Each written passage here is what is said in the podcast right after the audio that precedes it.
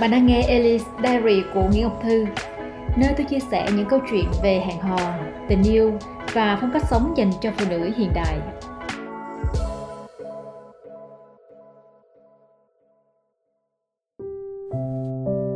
Định hình phong cách cá nhân phần 2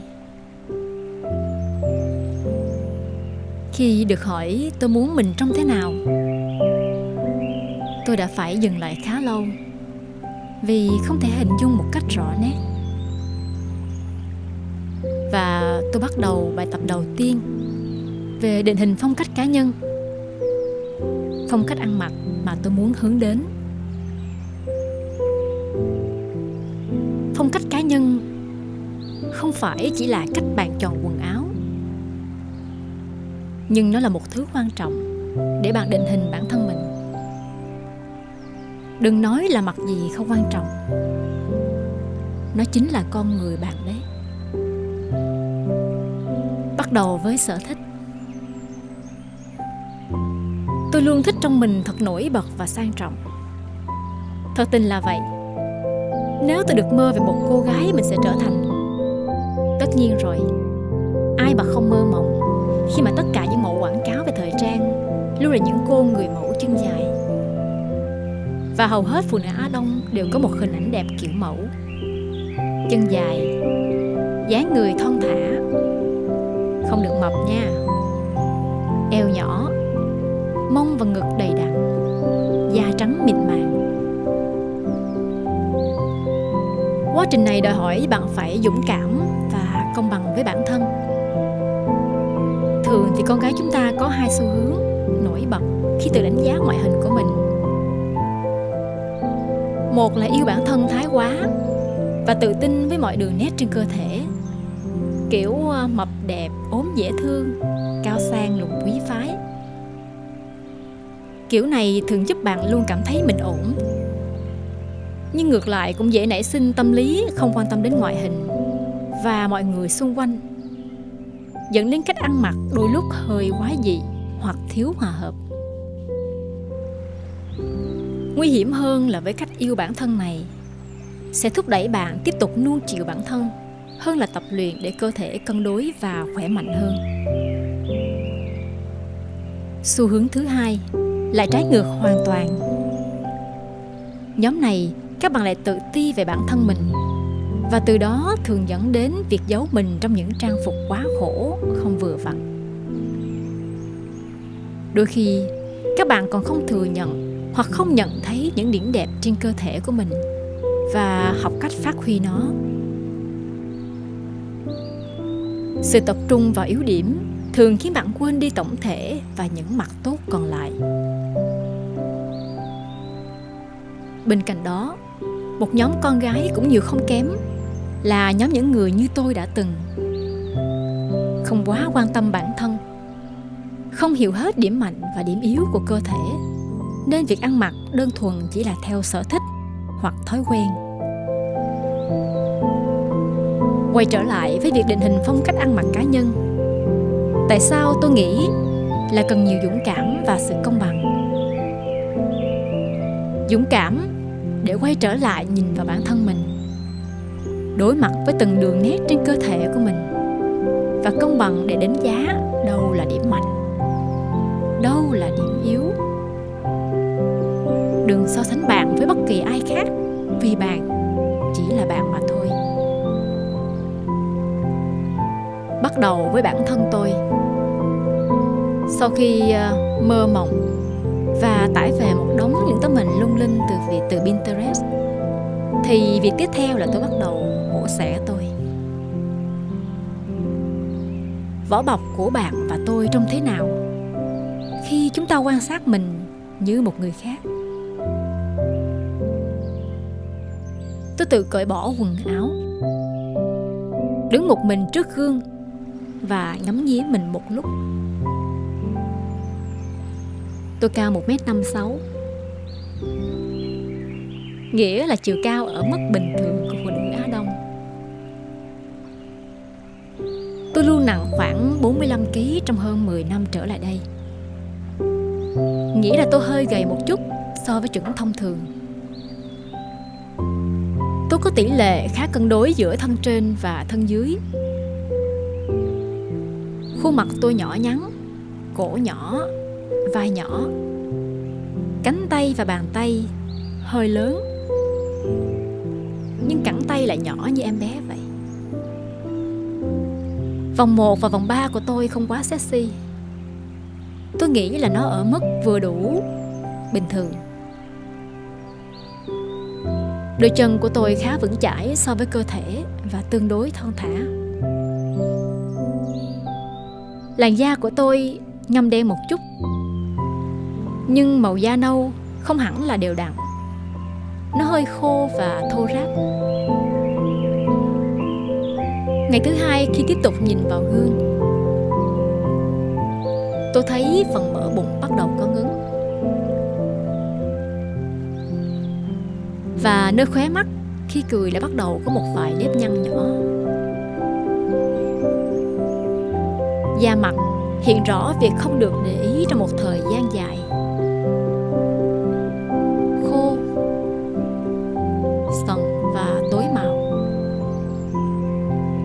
Bên dưới hai cánh tay bắt đầu tích mỡ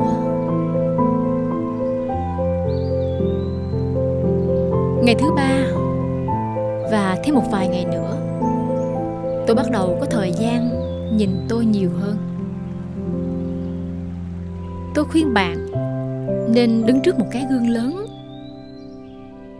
Nhìn toàn thân và không định mặt. Hãy ngắm mình vào nhiều thời điểm khác nhau. Khi ánh sáng chiếu vào phòng khác nhau, và tốt nhất là có ánh sáng tự nhiên. Và vào một ngày khi nhìn vào gương. Tôi bắt đầu cảm nhận sự kết nối tôi với cơ thể của mình. Đây là khuôn mặt tôi. Đây là hai cánh tay. Là bờ vai. Đây là cái bụng hơi mở bờ mông và đôi chân với vài vết sẹo. Tôi nhìn thấy những điểm chưa đẹp và cả những điểm hấp dẫn trên cơ thể mình. Tôi bắt đầu chấp nhận mình hơn, yêu mình hơn và cũng công bằng với mình hơn. Tôi không so sánh mình với một ai đó.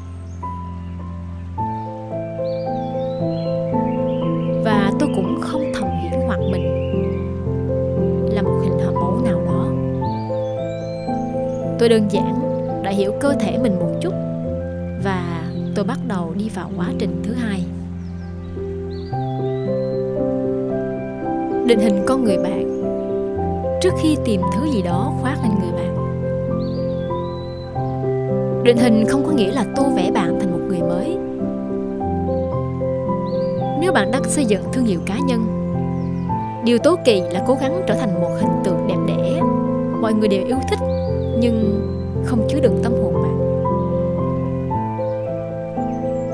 Định hình. Nghĩa là quay trở lại với chính bạn. Thành thật với chính bạn.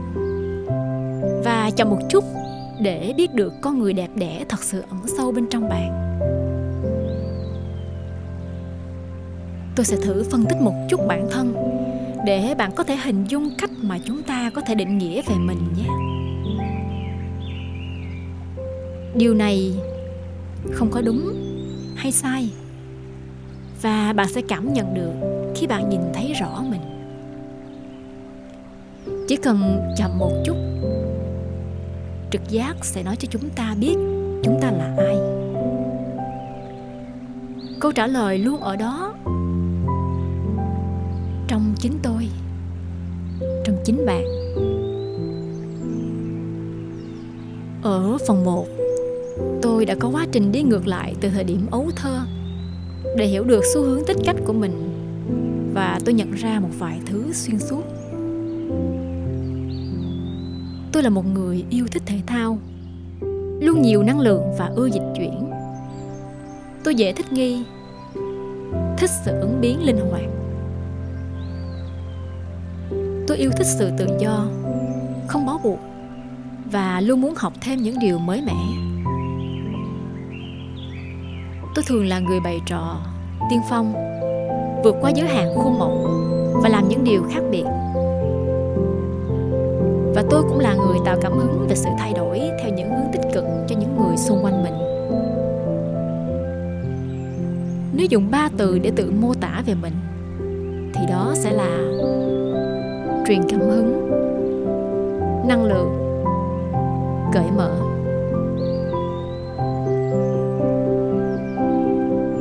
Xu hướng này cùng với sự hiểu về bản thân cũng giúp tôi định hình phong cách ăn mặc của mình. Với năm nguyên tắc chính mà từ đó tôi có thể thoải mái sáng tạo và phối đồ theo cách của mình. Nguyên tắc 1 trang phục đơn giản về kiểu dáng. Và điểm nhấn nếu có chỉ là sự nhấn nhá nhẹ nhàng. Màu sắc ưu tiên những tông màu trái đất chủ yếu là hệ màu lạnh, phù hợp với người ưa dịch chuyển. Và vốn dĩ đã nhiều năng lượng như tôi. Những màu phù hợp là trắng, xám, kem, be, nâu đất, vàng nhạt, đen, xanh nhạt. Khoảng 80% tủ đồ sẽ là các màu cơ bản này. Và sau đó, khi đã thành thục và quen với việc phối các đồ cơ bản tôi có thể mở rộng thêm một số màu đậm hơn. Việc chơi với màu sắc này chủ yếu cho các dịp đặc biệt và để phá, phá cách một chút với tính cách hơi nghịch ngợm của tôi mà thôi. Nguyên tắc thứ hai. Mỗi bộ quần áo phối hợp với nhau một cách hài hòa nhẹ nhàng phù hợp với tính cách mộc mạc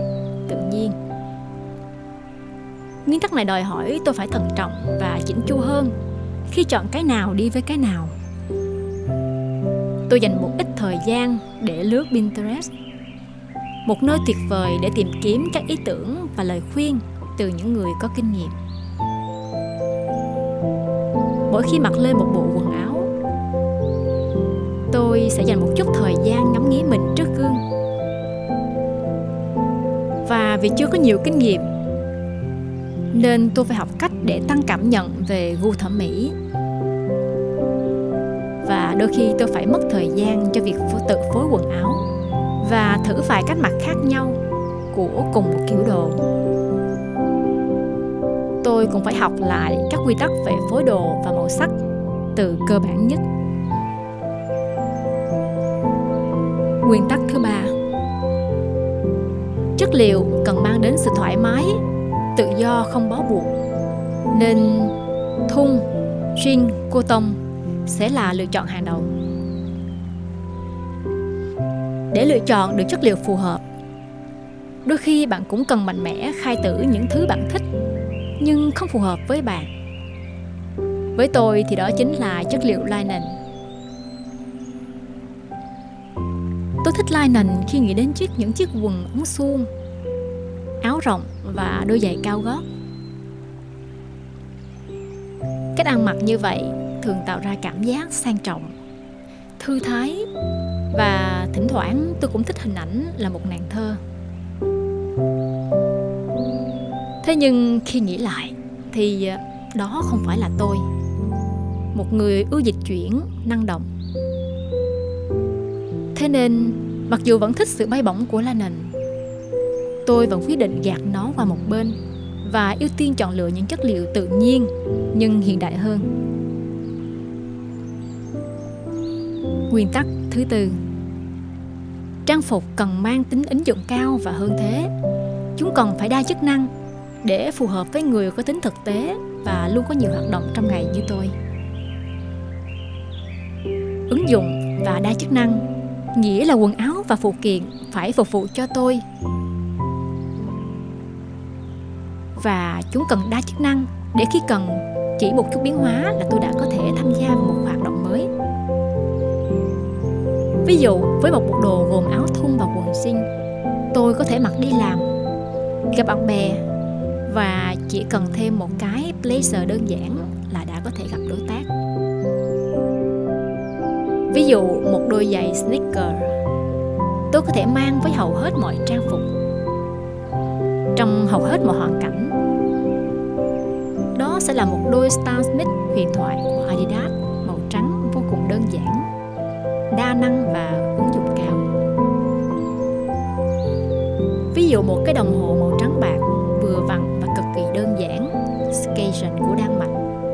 Phong cách Scandinavian là hoàn toàn phù hợp với hầu hết các trang phục mà tôi lựa chọn. Nguyên tắc 5 Trang phục phải phù hợp sự phù hợp này chính là sự tôn trọng mà bạn dành cho chính cá nhân và những người xung quanh mình. Tôi có thân hình nhỏ nhắn, vì thế tôi sẽ ưu tiên những bộ đồ vừa cỡ hoặc dáng ôm để tôn dáng. Tôi tránh những bộ đồ có nhiều hoa văn, họa tiết và rộng đến mức nuốt cơ thể của mình vào bên trong bộ đồ. Tôi cũng lựa chọn trang phục phù hợp nơi tôi làm việc, nơi tôi đến, người tôi gặp trong từng bối cảnh cụ thể, chứ không chỉ dựa trên sở thích hay cảm tính của mình. Sự tiết chế này đòi hỏi tôi phải tinh tế hơn, ý nhị hơn và cũng lịch sự hơn trong cách thể hiện với mọi người. Điều này khác hẳn với tôi trước đây. Chỉ làm những gì mình thích mà ít khi quan tâm đến cảm nhận của người khác nó có thể coi là cá tính và cũng có thể coi là sự ích kỷ. Và ở thời điểm này, với những nguyên tắc về ăn mặc như vậy, đã cho tôi một khoảng trời tự do để khám phá và trải nghiệm hành trình này. Ở phần tiếp theo, tôi sẽ chia sẻ nhiều hơn về cách tôi bắt đầu shopping để loại bỏ và làm đầy tủ quần áo của mình.